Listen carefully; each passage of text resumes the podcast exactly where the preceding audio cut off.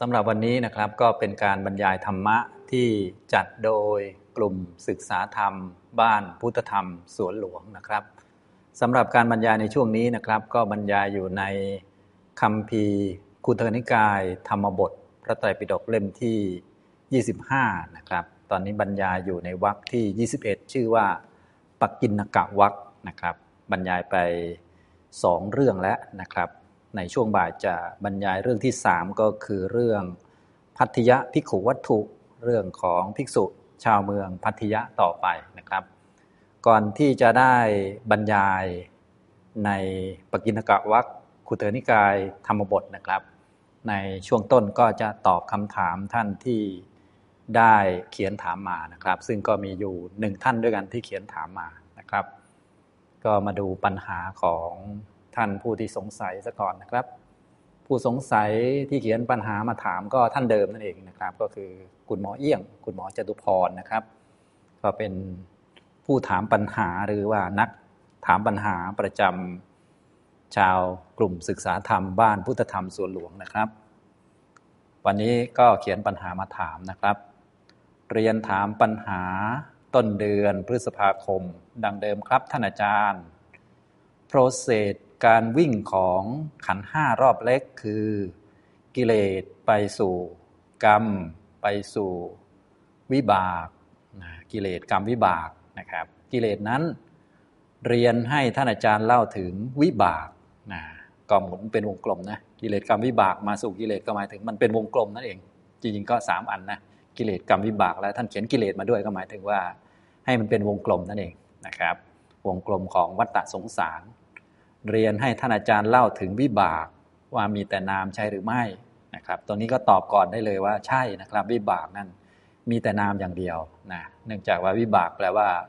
สุกงอมหรือว่ามีความที่สุกงอมพร้อมนะครับฉะนั้นสุกงอมพร้อม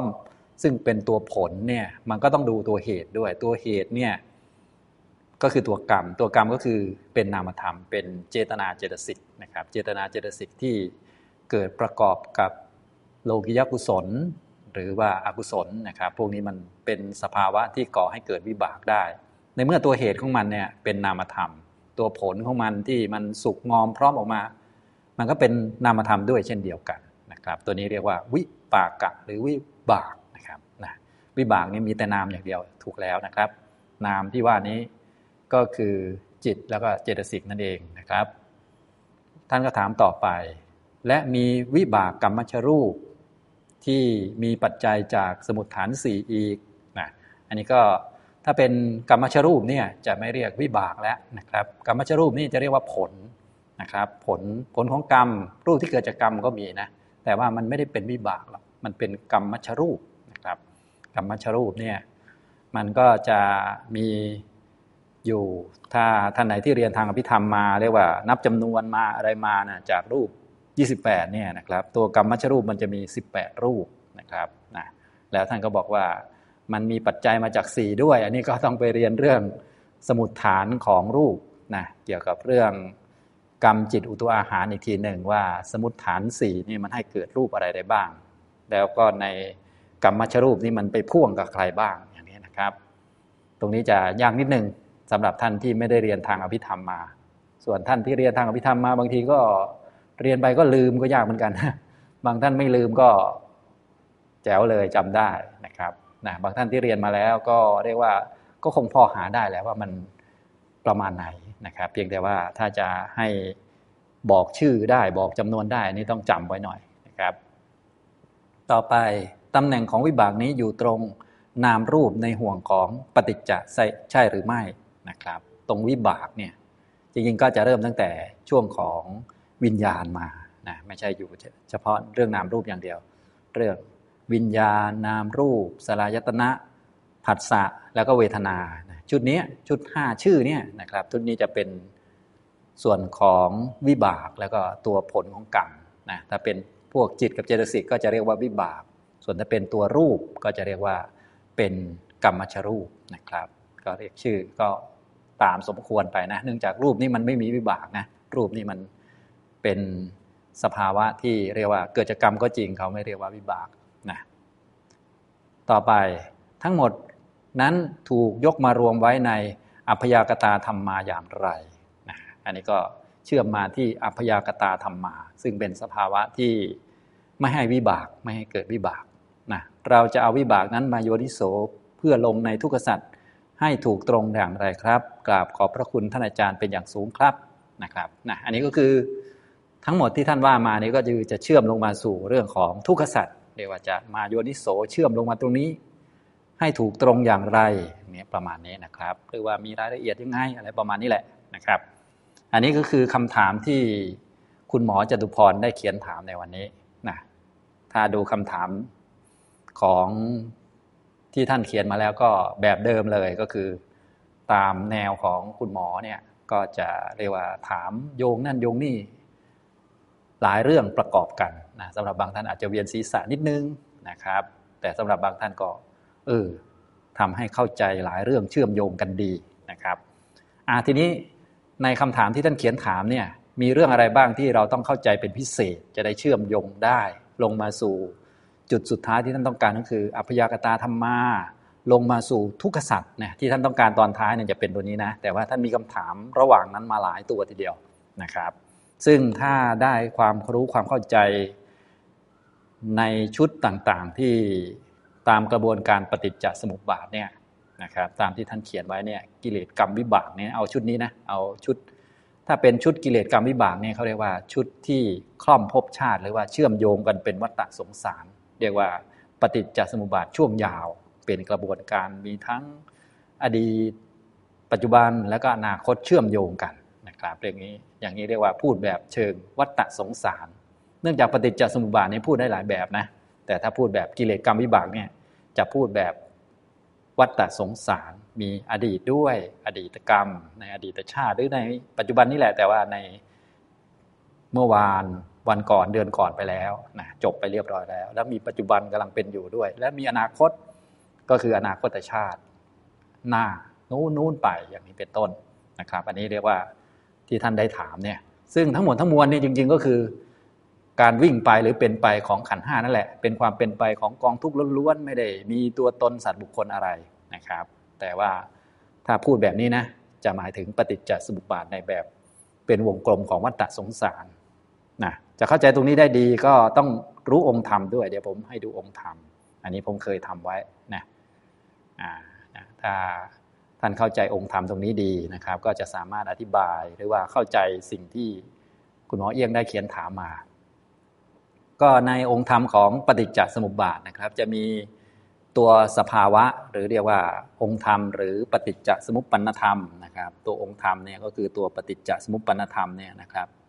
มันจะมาเชื่อมโยงกันตามกระบวนการของปฏิจจสมุปบาท ปฏิจจสมุปปนะนะครับตัวนี้นะ ฏิจจสมุปปนะเป็นตัวองค์ธรรมหรือตัวสภาวะนะครับ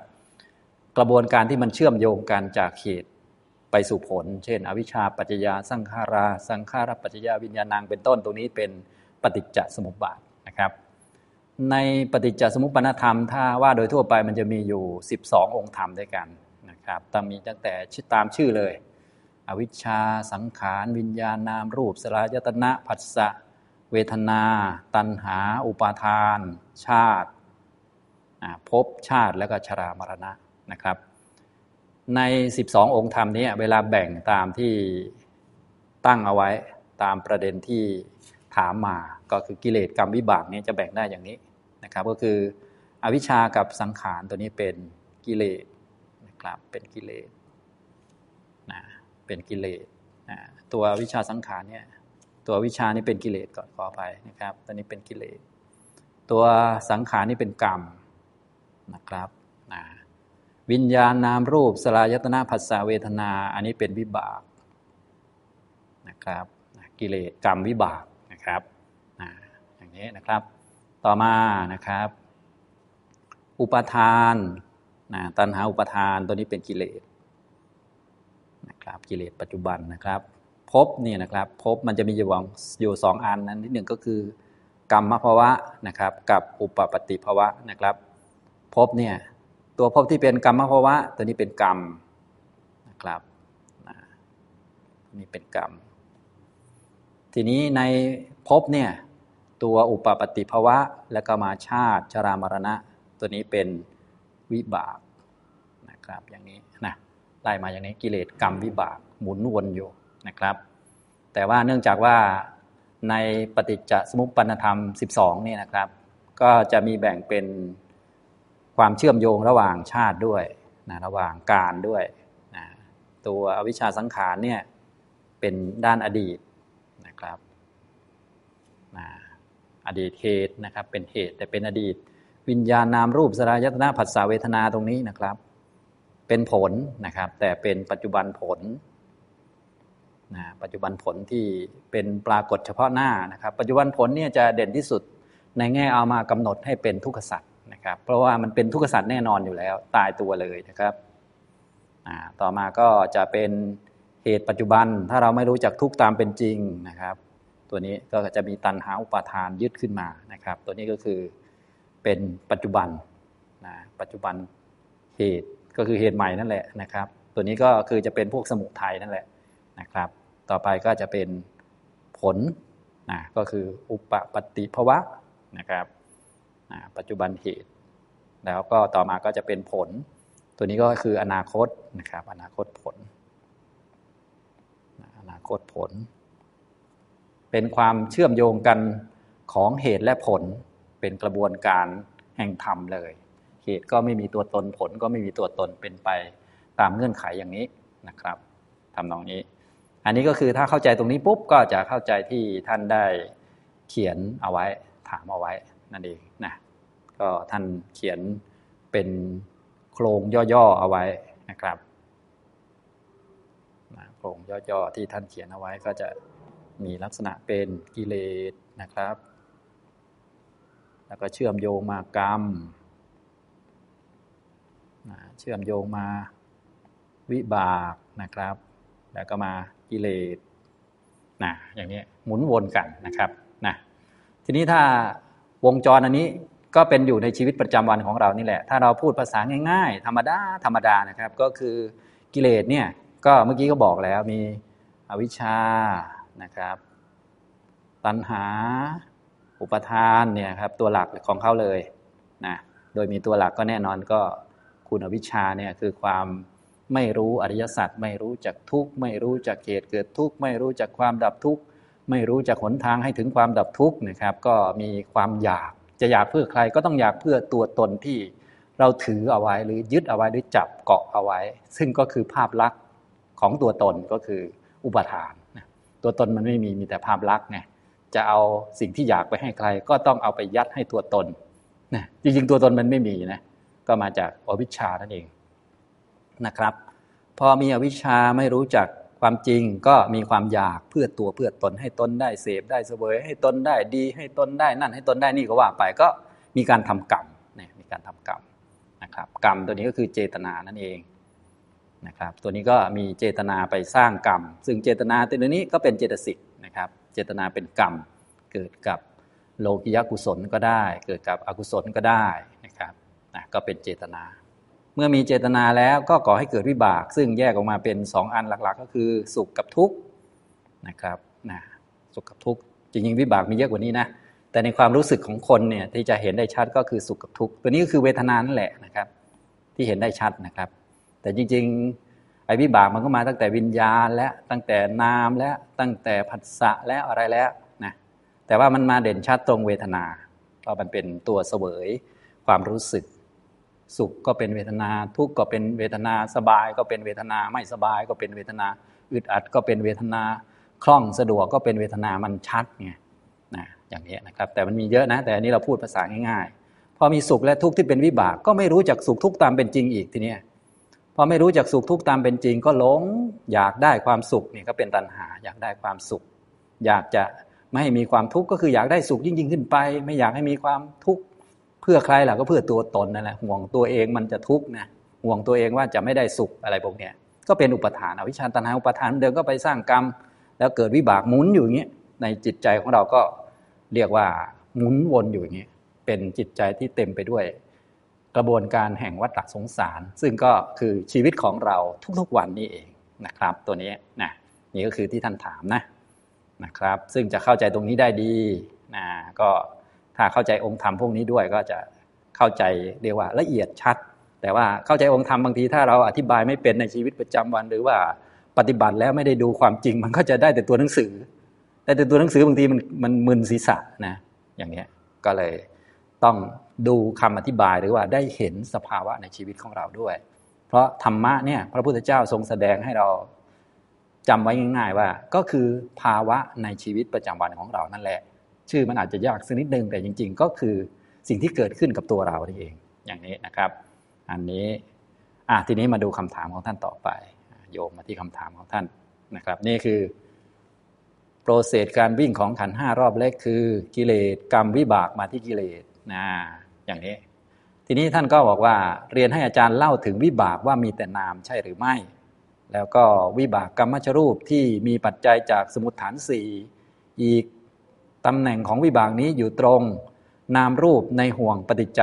หรือไม่นะตรงนี้ก็ถ้าเข้าใจองค์ธรรมก็สบายเลยนะครับนะตรงนี้นะครับนะท่านถามว่า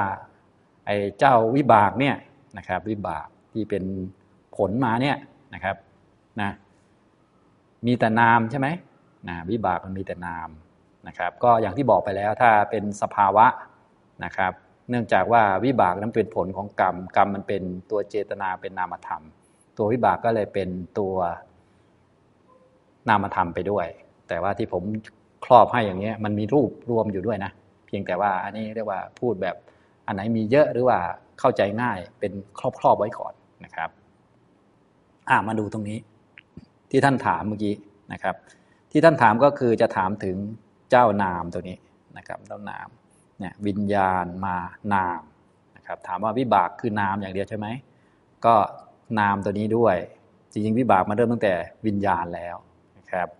เรื่องอายตนะก็ในมนายตนะผัสสะนี่ก็เป็นวิบากเวทนาก็เป็นวิบาก วิบากมีเยอะนะนะครับยกเว้นแต่รูปแหละรูปเป็นกรรมชรูปนะครับ ก็เริ่มตั้งแต่วิญญาณ ตัวที่เป็นวิบากก็ปฏิสนธิจิตนะครับ19 แล้วก็ประวัติวิญญาณ หรือโลกิยาวิบาก 32 อันนี้ก็ใส่ชื่อมานิดนึงเนาะนะครับนะถ้าเป็นนามก็คือเจตสิก35 ที่เกิดประกอบกับโลกิยาวิบาก 32 นี่แหละนะครับ ส่วนตัวรูปเรียกว่ากรรมมัชรูป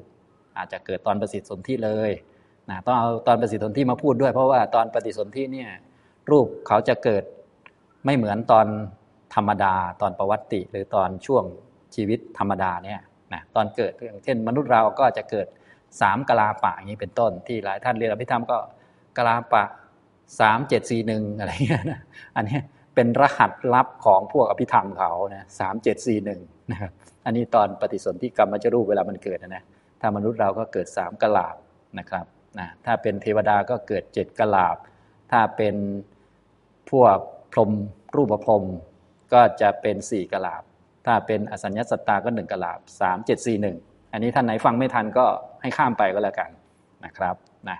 ส่วนประวัติกรรมชรูปเนี่ยนะครับ ก็คือกรรมชรูปก็เกิดได้ทั้งหมดแหละนะครับอ่าอันนี้ก็ต้องไปเรียนเรื่องรูปสักนิดหนึ่งเดี๋ยวเขียนให้เผื่อว่าบางท่านต้องการไปค้นต่อนะครับกรรมชรูปเนาะนะครับกรรมชรูป กรรมชรูปนะครับ มันจะมีอยู่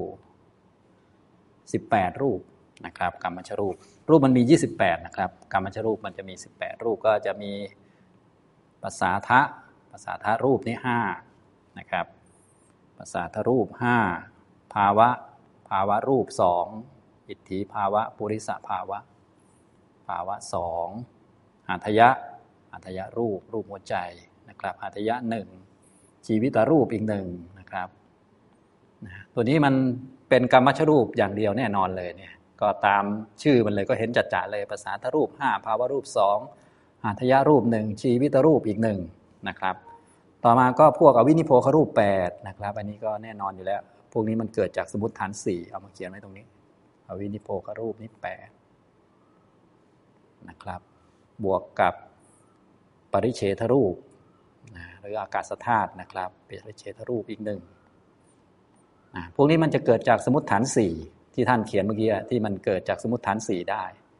มันก็แน่นอนว่ามันเป็นกรรมชรูปได้ด้วย เกิดจากกรรมได้ด้วย อันนี้มันเกิดจากสมมติฐานสี่นะสมมติฐานสี่ก็แน่นอนว่ามันเกิดจากกรรมเป็นสมมติฐานได้ด้วยแหละ อันนี้เป็นเกิดจากกรรมนะกรรมอย่างเดียวนะอย่างนี้นะครับนะที่ท่านเขียนเมื่อกี้แหละนะครับ เขียนก็คือถ้าอย่างที่บอกก็คือถ้าเป็นท่านที่เรียนอภิธรรมมาดีพอสมควรแล้วก็จำได้ก็ คำถามท่านก็ไม่ยากอะไร เพียงแต่ว่าสำหรับบางท่านไม่ได้เรียนมาหรือเรียนมาแล้วจำไม่ได้ ตรงนี้จะยากนิดนึงนะครับนี่ก็คือเรื่องของกรรมชรูปแล้วก็เรื่องของนามว่ามันอยู่ตรงไหนนะครับนะก็ตรงนี้นะครับเนี่ยนามเนี่ยก็คือถ้าเป็นนามในปฏิจจสมุปปนธรรมเนี่ยนามคำว่านามนามในที่นี้หมายถึงเจตสิก35นะครับที่ประกอบอยู่ในโลกิยาวิปากจิต 32นะครับนะ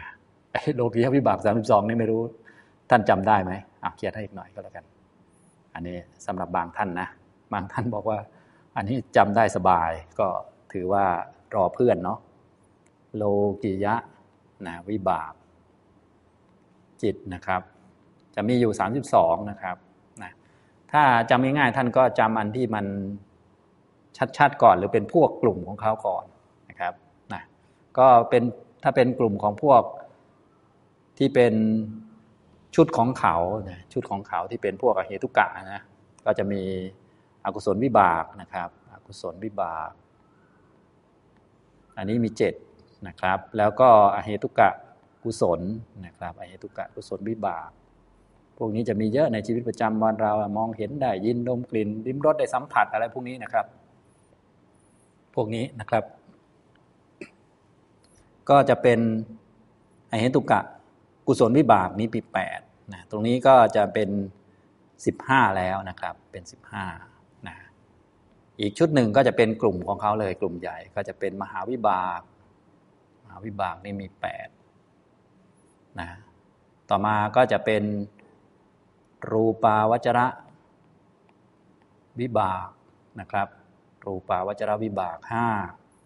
อรูปาวจระวิบาก สี่เลยนะครับ อย่างนี้นะ ตรงนี้อันนี้ก็จะเป็นอีกตัวหนึ่งนะครับ ตัวนี้ก็เป็นสิบเจ็ดนะครับสิบเจ็ดบวกสิบห้าก็สามสิบสองนั่นแหละนะครับทำนองนี้นะพวกนี้เขาให้แต่พวกปฏิสนธินะครับ ปฏิสนธิอย่างเดียวนะปฏิสนธิที่มีปฏิสนธิจิตหรือปฏิสนธิวิญญาณมีสิบเก้านั่นแหละ ก็มีกลุ่มเหล่านี้เขาเป็นสิบเจ็ดแล้วเนี่ย ปฏิสนธิผวังจุติเขานี่มาจากอันนี้อีกหนึ่งมาจากอันนี้อีกหนึ่งนะครับ ก็จะเป็น 19 แล้วนะอันนี้ฝากไปดูต่อก็แล้วกันสำหรับท่านที่สนใจนะครับ อ่ามาดูต่อไป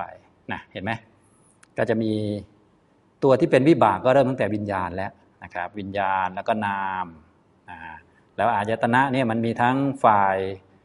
รูปและฝ่ายนาม ตัวนามก็คือมนายตนะผัสสะนี้ก็เป็นนาม เวทนา ก็เป็นนาม อายตนะตรงนี้ก็คือมนายตนะนี่เป็นนามนะก็อย่างนี้นะครับนะส่วนตัวด้านรูปเนี่ยด้านรูปก็เป็นผลของกรรมแต่ไม่เป็นวิบากนะครับ อย่างนี้นะอ่ามาดูคำถามนะครับ เรียนให้ท่านอาจารย์เล่าถึงวิบากว่ามีแต่นามใช่หรือไม่ ใช่แล้วนะครับนะวิบากนั้นมีแต่นาม แต่เป็นนามในชื่อทั่วไปนะ ถ้าเป็นแบบปฏิจจสมุปบาทนี้ก็วิญญาณก็เป็นวิบาก นาม ซึ่งก็คือเจตสิก35 ที่เกิดประกอบกับโลกิยวิปากจิต 32 ก็เป็นวิบาก อายตนะ เฉพาะส่วนมนายตนะ ก็เป็นวิบากผัสสะก็เป็นวิบาก เวทนาก็เป็นวิบากนะครับ และท่านก็ถามถึงกรรมชรูปที่ผมเขียนให้เมื่อกี้นะครับกรรมชรูปนี่ยที่เขียนเมื่อกี้นะครับ ที่มีปัจจัยมาจากสมุติฐานสี่ด้วยตำแหน่งของวิบากนี้อยู่ตรงนามรูปในห่วงปฏิจจะใช่หรือไม่นะครับตำแหน่งของวิบากก็อย่างที่ผมเกริ่นเมื่อกี้แล้ว ก็คืออยู่ตรงวิญญาณก็มีนะครับนามก็มีสลายตนะก็มีบางส่วนก็คือมนายตนะ อยู่ตรงผัสสะอยู่ตรงเวทนาอันนี้นะครับ อันนี้ก็คือตำแหน่งของวิบากในปัจจุบันนะอันนี้นะครับ ทั้งหมดนี้นั้นทั้งหมดนั้นถูกยกมารวมในอัพยากตาธรรมมาอย่างไรนะอันนี้ก็ต้องมาเข้าใจอัพยากตาธรรมมา ก็จะเรียกว่าเข้าใจชัดก็คือมันสิ่งทั้งหมดที่ว่าไว้เนี่ยไม่ว่าจะเป็นตั้งแต่วิญญาณ นามรูป สลายตนะผัสสะเวทนาพวกนี้นะครับ ก็เป็นอัพยากตาธรรมาอยู่แล้วนะก็ต้องเข้าใจคำว่าอัพยากตาธรรมาด้วยตรงนี้ เขียนให้สักนิดหนึ่งนะครับนะก็จะเข้าใจอพยากตาธรรมาก็ต้องเข้าใจชุดของเขากลุ่มของเขานะครับ ก็คือกุศลาธรรมาในตัวหนึ่งอกุศลาธรรมาที่ตัวหนึ่งนี่ชุดชุดของเขาเลยนะครับ เรียกว่ากุศลติกะนะหมวดสามทำหมวดสามมีกุศลเป็นต้นนะครับ แล้วก็อภยากตาธรรมา ธรรมาธรรมาก็คือสภาวธรรมที่ปราศจากสัตว์บุคคลตัวตนเราเขา ถ้าว่าโดยคำว่ากุศลเนี่ยกุศละเนี่ยนะครับหมายถึงสภาวธรรมที่มีลักษณะไม่มีโทษนะครับอันนี้เราพูดย่อๆเลยนะครับ ไม่มีโทษและให้วิบากเป็นสุขนะครับและให้วิบากเป็นสุขนะครับ กุศลเนี่ยนะครับหมายถึงสภาวะที่ไม่มีโทษ อนาวัชชะนะครับไม่มีโทษ และให้วิบากเป็นความสุขสุขวิปากะนะครับ อันที่สองนะครับอกุศลโดยย่อๆก็จะเป็นสภาวะที่มีลักษณะมีโทษนะมีโทษ และให้วิบากเป็นความทุกข์นะครับให้วิบากเป็นทุกข์นะครับนะสุขกับทุกข์นั่นแหละนะแต่ตอนนี้เราพูดถึงตัวเหตุมัน กุศลไม่มีโทษและให้วิบากเป็นความสุข อกุศล มีโทษและให้วิบากเป็นความทุกข์ส่วนอภยากตะนะครับเป็นสภาวะที่พระพุทธองค์ไม่ได้แสดงว่าเป็นกุศลและอกุศลนะโดยลักษณะอภยากตะก็นี่แหละ ไม่ให้วิบากนั่นแหละนะอภยากตะนะครับอันนี้ไม่ให้วิบากไม่ให้วิบากนะครับนะ ถ้าเราเข้าใจอย่างนี้เรียบร้อยแล้ว อันนี้ก็คือเข้าใจโดยลักษณะของเขา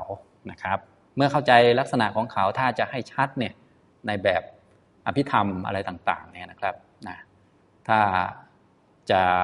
ให้ชัดเจนเนี่ยต้องเข้าใจตัวองค์ธรรมประกอบมาด้วยนะตรงนี้ก็เคยเขียนองค์ธรรมให้หลายครั้ง แต่ว่า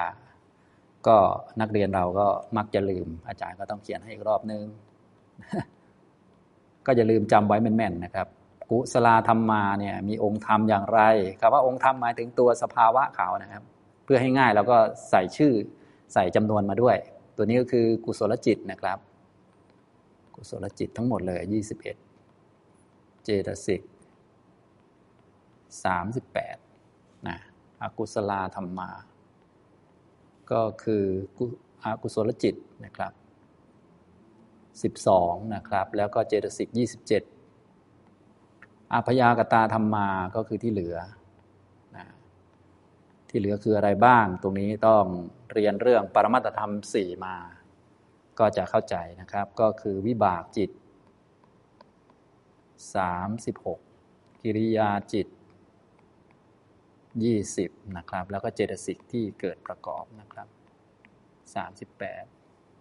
รูป ยี่สิบแปดแล้วก็นิพพาน นี่คืออัพยากตาธรรมานะครับนะที่ท่านได้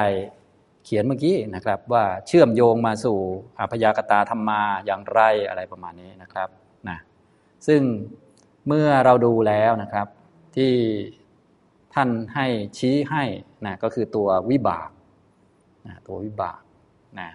ตัววิบากซึ่ง ตัววิบากในที่นี้ถ้าเป็นอภยากตาธรรมาเนี่ยเราจะวิบากทั้งหมดเลย แต่ว่าที่เรียนมาตั้งแต่ต้นในกระบวนการปฏิจจสมุปบาทเนี่ยจะเอาเฉพาะโลกิยะวิบากนะครับ โลกิยะวิบากจิตนะครับสามสิบสองนะอย่างนี้แล้วก็เจตสิกตรงนี้สามสิบห้าที่เกิดประกอบ แล้วก็รูปพวกที่เป็นกรรมชรูปที่ท่านถามนะจากรูปยี่สิบแปดนี้ก็เอาเฉพาะกรรมชรูป นะครับ ซึ่งมีสิบแปด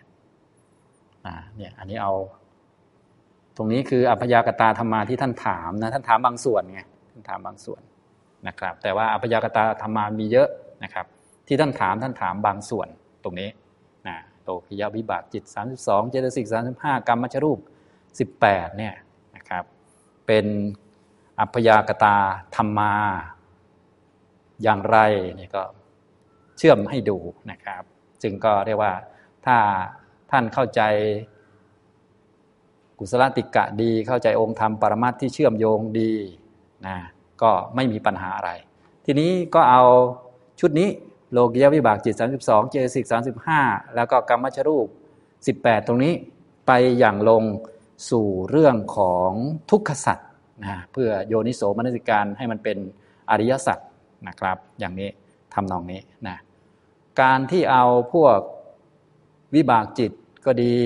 กรรมชรูปก็ดีอะไรพวกนี้นะครับ ไปพิจารณาในแง่เป็นอริยสัจเนี่ยอันนี้จะง่ายที่สุดนะทำไมจึงว่าง่ายที่สุด เพราะว่าอันนี้มันเป็นทุกขสัจอย่างแน่นอนนะสิ่งที่เป็นสัจจะแน่นอนก็คือแบบพวกวิบากนะครับ ส่วนที่เป็นสมุทัยที่เป็นอริยสัจแน่นอนก็คือตัณหานะตรงนี้นะครับจะต้องรู้จักเรื่องของธรรมที่แบ่งเป็น 8 หมวดให้ดีตรงนี้นะ ในพิธรรมเขาจะแบ่งหลักธรรมเพื่อนำมาพิจารณาเรื่องอริยสัจสี่ได้เข้าใจละเอียดนะครับ จะแบ่งเป็น 8 หมวดนะทำแปดหมวดทำแปดหมวด เพื่อวิเคราะห์หรือว่าเพื่อพิจารณาให้อย่างลงสู่อริยสัจนะครับ มันจะมีอะไรบ้างนะครับ อันที่หนึ่งคือตัณหานะอันที่ก็แน่นอนมันเป็นทุกขสัจแน่นอนนะครับ ตัวนี้นะ อันที่สองก็คือกิเลสที่เหลือ ยกเว้นตัณหาแล้วนะกิเลสที่เหลือ เพราะกิเลสที่เหลือเนี่ยบางทีบางทีเราพูดเนี่ยเราพูดให้เป็นทุกขสัจก็ได้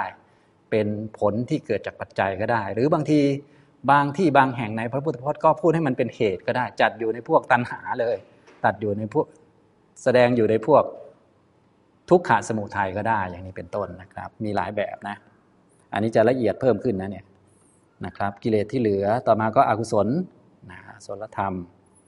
ที่เหลือนะครับ ก็คือพวกอกุศลจิตต่างๆนะครับ พวกนี้นะสี่นะก็คือกุศลมูลสามกุศลมูลนะครับที่เป็นกุศลมูลสามที่เป็นสาสวะนะที่เป็นอารมณ์ของอาสวะนะครับห้ากุศลธรรมที่เหลือนะครับ ทานศีลภาวนาต่างๆนะครับ กุศลธรรมที่เป็นสาสวะนะ ที่เป็นอารมณ์ของอาสวะนะครับหกก็คือพวกวิบากนะครับพวกวิบากเจ็ดคือพวกกิริยาจิต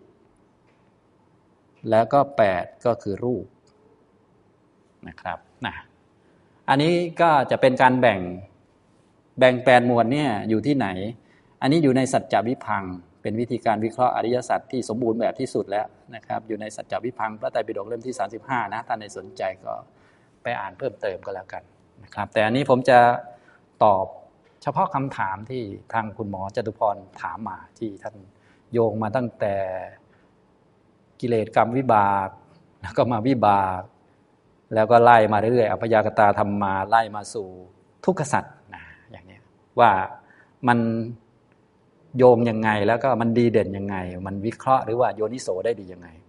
ที่บอกว่าโยนิโสได้ดี ก็เนื่องจากว่าไอ้สามตัวเนี้ยสามตัวเนี้ย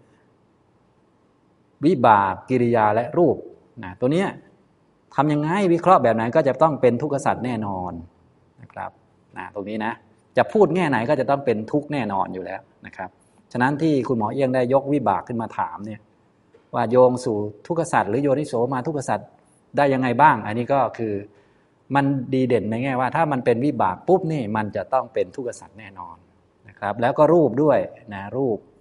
ก็จะเป็นเป็นทุกขสัตว์แน่นอน ถ้าเป็นกิริยาจิตก็แน่นอนเหมือนกันนะครับ พวกวิบากกิริยาและรูปพวกนี้นะครับ จะเป็นทุกขสัตว์แน่นอนนะทีนี้มันจะมีตัวหนึ่ง อันนี้จะแยกเป็นสามกลุ่ม ตัวหนึ่งตัณหา ตัณหาเนี่ยจะเป็นสมุทยสัตว์แน่นอน สมุทยสัตว์อันนี้แน่นอนเลยนะครับเนี่ยที่แน่นอนเป็นอย่างนี้นะครับ ก็คือตัวตัณหาเนี่ยยังไงก็เป็นสมุทยสัตว์แน่นอนนะครับ ตัววิบากกิริยาและรูปยังไงก็เป็นทุกขสัตว์แน่นอน ฉะนั้นเราก็เลยไม่ต้องเดาใด ๆ ทั้งสิ้นเลยเวลาเราไปอ่านในพระไตรปิฎกหรือว่าการแสดงธรรมในแง่มุมนั้นแง่มุมนี้อะไรต่อมีอะไรต่างๆนะครับ ส่วนในระหว่างนี้ในระหว่างตรงนี้นะครับ จะมีการยักเยื้องเทศนาหลากหลายนะครับ นะอย่างนี้จะมีการยักเยื้องเทศนาหลากหลายเลย คือถ้าเราเอาโดยสมบูรณ์แล้วเนี่ยถ้าเราเอาโดยแบบสมบูรณ์ แบบที่เราคุ้นเคยในแบบเป็นแนวอริยสัจที่สมบูรณ์เป็นชั้นโลกุตระเลย ก็ตัณหาเนี่ยตัวนี้ตัณหาเนี่ยจะเป็นทุกขสัจไปเลยนะครับอันนี้เอาแบบสมบูรณ์ กิเลสที่เหลือ อกุศลธรรมที่เหลือ กุศลมูลสามที่เป็นสาสวะ กุศลธรรมที่เป็นสาสวะ วิบากกิริยารูป พวกนี้ก็คือทุกขสัจทั้งหมด นะครับอันนี้เอาแบบสมบูรณ์แบบ แต่ว่าแบบสมบูรณ์แบบนี้มันเป็นชั้นโลกุตระบางคนเนี่ยเข้ายังไม่ถึงนะครับก็เลยต้องมีการแสดงอีกหลายแง่หลายมุมเพื่อให้คนเข้าใจง่ายเนี่ยก็จะเอาธรรมะเนี่ยชุดกิเลสที่เหลือกุศลธรรมที่เหลือกุศลมูลสามที่เป็นสาสวะ กุศลมูลสามที่เป็นสาสวะเนี่ยพวกนี้มาสลับกันไปเรื่อยนะครับนะอย่างนี้ก็แล้วแต่ว่าจะแสดงสัจจะสี่แบบไหนนะครับ การแสดงสัจจะสี่เนี่ยจะมีอยู่สองแบบหลักๆนะครับ อันนี้ก็เชื่อมมานะการแสดงสัจจะสี่จะมีอยู่สองแบบหลักๆนะครับสัจจะสี่นะนะครับ แบบที่หนึ่งอันนี้ก็คือแสดงชั้นโลกุตระเลยจะใช้คำว่าอริยสัจนะครับ จะใช้คำว่าอริยสัจเลยนะครับนะอันนี้จะเป็นใช้บาลีกำกับลงไปว่า จัตตาริ อริยสัจจานิเลย อันนี้คือโลกุตระนะครับนะโลกุตระเนี่ยจะมีสมุทัยแค่ตัวเดียวคือตัณหา นอกนั้นเป็นทุกขสัจหมดเลย อย่างที่บอกไปแล้ว ถ้าแบ่งตามหลักธรรม8ชุดตรงนี้นะ แบ่งตาม 8 ชุดตรงนี้นะครับ ก็คือชุดที่ 1 คือตัณหานี่เป็นสมุทัยสัจนะเป็นอริยสัจตัวที่ 1 ไปเลย อันนี้แบบโลกุตระไปเลยนะ อันนี้แบบชั้นสูงไปเลย ซึ่งเวลาเราปฏิบัติเราก็มุ่งตรงนี้เป็นหลักแหละนะครับ ตั้งแต่กิเลสที่เหลือ กุศลธรรม อกุศลธรรมที่เหลือ กุศลมูลสามที่เป็นอารมณ์ของอาสวะ กุศลธรรมที่เป็นอารมณ์ของอาสวะ ก็คือพวกโลกียกุศลน่ะวิบากกิริยารูปพวกนี้เป็นทุกขสัตว์หมดเลยนะครับ อันนี้นะมาตรงนี้ขออภัยหลายเรื่องเลยนะตรงนี้นะครับ ตรงนี้ก็จะได้องค์ความรู้ด้วยนะครับ แบบที่สองนะครับ แบบที่สองจะใช้เป็นคำว่าสัจจะ ดงเป็นสัจจะนะตรงนี้จะไม่มีคำว่าอริยะอยู่นะครับ จะใช้คำว่าจัตตาริสัจจานี้นะครับ แบบนี้นะครับ ใช้คำว่าจัตตาริสัจจานี้ ตรงนี้ก็คือจะมีการแยกแยะที่ละเอียดลงไป เพื่อกลุ่มคนที่เรียกว่าอาจจะปัญญายังไม่ถึงโลกุตระก็มีหลายแง่หลายมุมนั่นเองนะครับ แต่ว่าทางเราก็ให้มุ่งเน้นไปที่ตัวนี้ก่อนนะจัตตาริอริยสัจจานี้อันนี้คือ แบบบล็อกตายตัวอยู่แล้ว แบบโลกุตระว่ากันเถอะนะครับ แต่แบบจัตตาริสัจจานี้อันนี้จะมีหลายแบบแล้วนะครับ จะเอาตัวนี้แหละมาแยกเอาตัวนี้นะครับ ตัวนี้นะทุกท่านจำไว้ตรงนี้ ตัณหากิเลสที่เหลือ อกุศลธรรมที่เหลือ กุศลมูลสามที่เป็นสาสวะ กุศลธรรมที่เป็นสาสวะ วิบากกิริยารูปนะครับ ตรงนี้นะะเดี๋ยวเอามาเขียนใหม่อีกรอบหนึ่ง ตรงนี้แปดอันนะ อันที่หนึ่งคือ ตัณหานะครับนะตัวที่สองคืออะไรครับ ตัวที่สองคือกิเลสที่เหลือ ยกเว้นตัณหาแล้วนะครับสามคือ อกุศลธรรมนะครับที่เหลือ ยกเว้นตัณหาเรียบร้อยแล้วสี่ก็คือกุศลมูลนะกุศลมูลสาม ฉพาะที่เป็นสาสวะนะครับ โลกุตระตัดออกนะครับสี่ก็คือกุศลธรรม ที่เป็นสาสวะ โลกิยะนั่นเองหกคือวิบากเจ็ดคือกิริยาแปดคือรูปนะครับนะตรงนี้ก็จะมีการแสดงทุกข์กับสมุทัยเป็นห้ารูปแบบด้วยกัน นะครับ แสดงยังไง อันนี้ให้เป็นสมุทัยอันนี้ให้เป็นทุกข์นะก็แล้วแต่ว่าเราจะจัดบวดหมู่แบบไหนนะครับ ถ้าจัดแบบสูงสุดเลยนะครับ จัดแบบสูงสุดนะตัวสมุทัยนะครับก็คือตัวตัณหา ก็คือตัวที่หนึ่งนะครับ ตัวทุกข์ก็คือ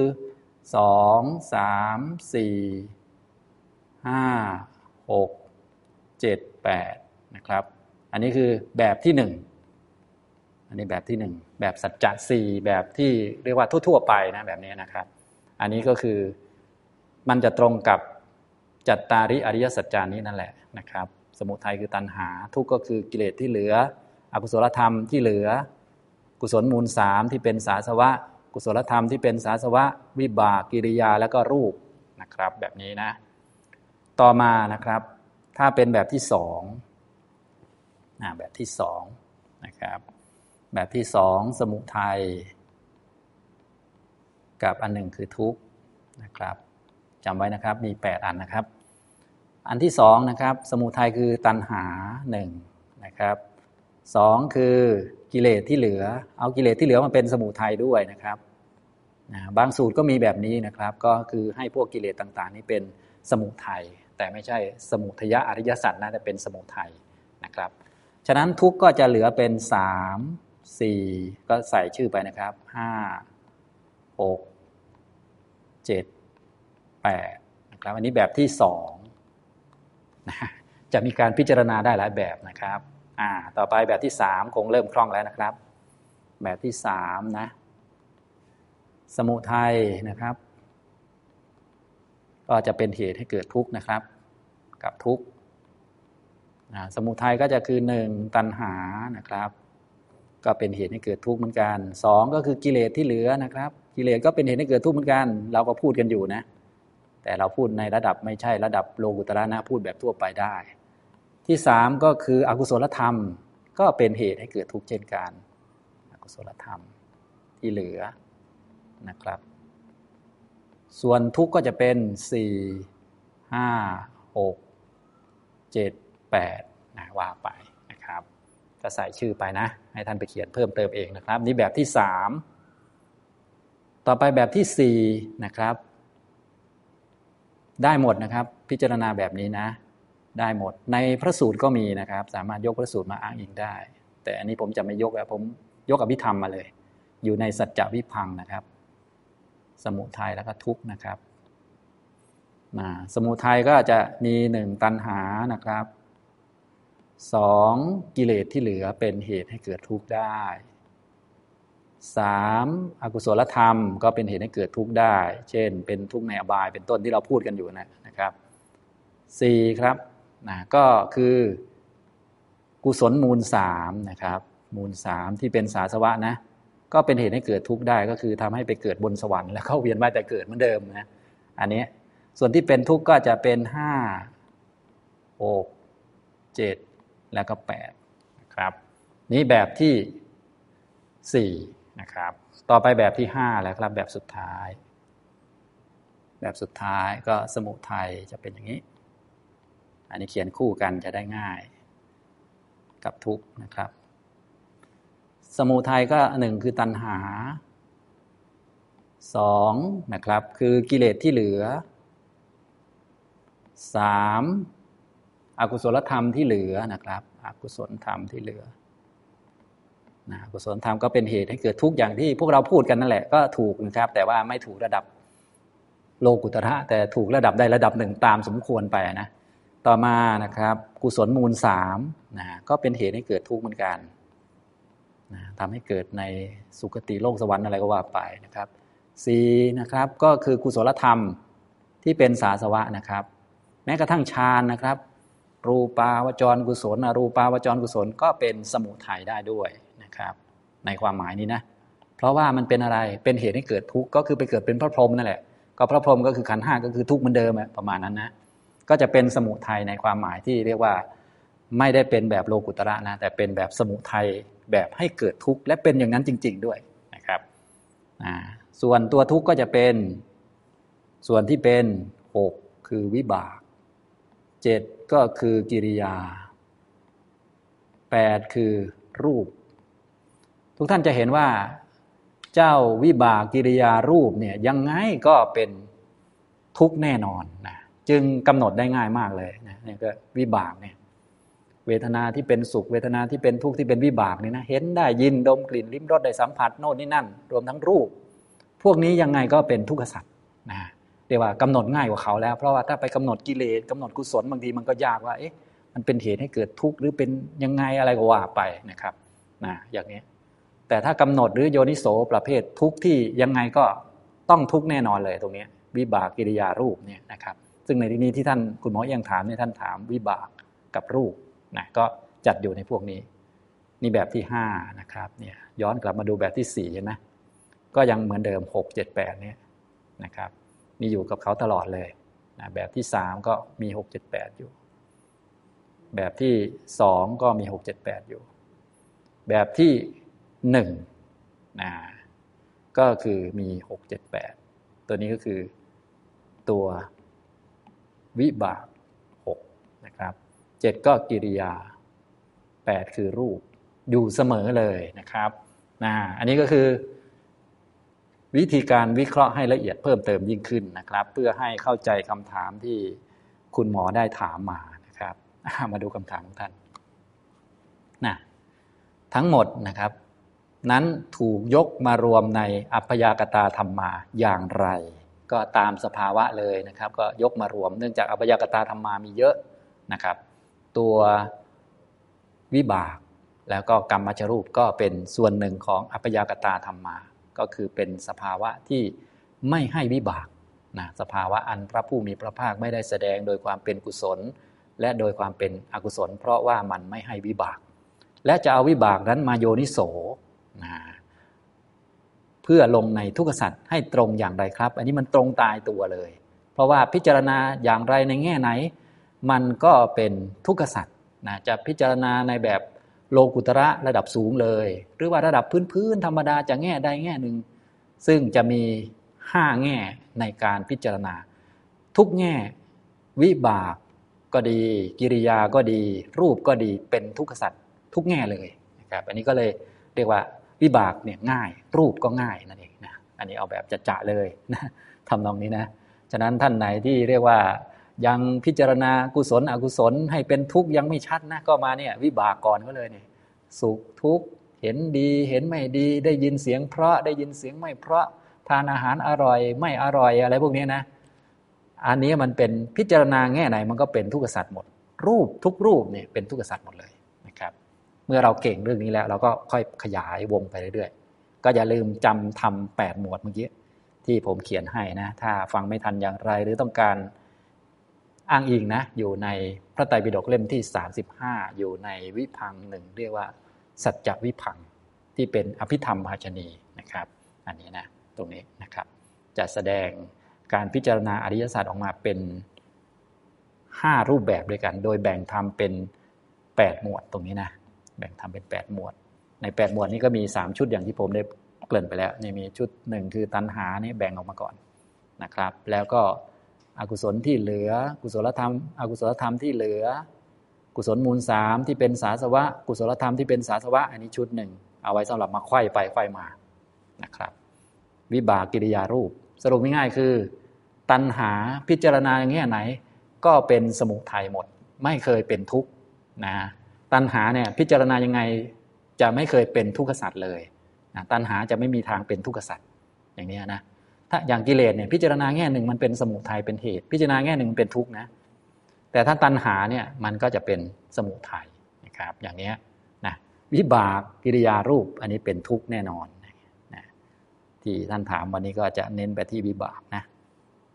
ตรงนี้นะครับนะอันนี้คือคำถามของคุณหมอเอี้ยงนะครับ ถามมาในวันนี้นะครับนะก็ตามแนวของท่านเลยนะครับ คือถามมา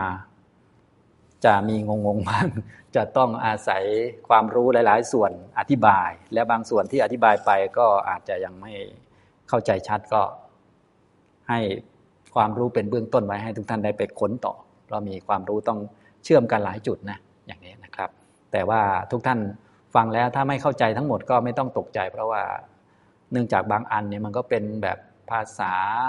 หลักวิชาการ ซึ่งจริง ๆสำหรับท่านผู้ปฏิบัติเพื่อที่จะพ้นทุกข์เนี่ยมันก็ไม่ได้จำเป็นจะต้องรู้ละเอียดขนาดนั้นนะให้รู้พอคร่าวๆแล้วก็ปฏิบัติให้ถูกตรงตามหลักสัจธรรมตามหลักอริยสัจให้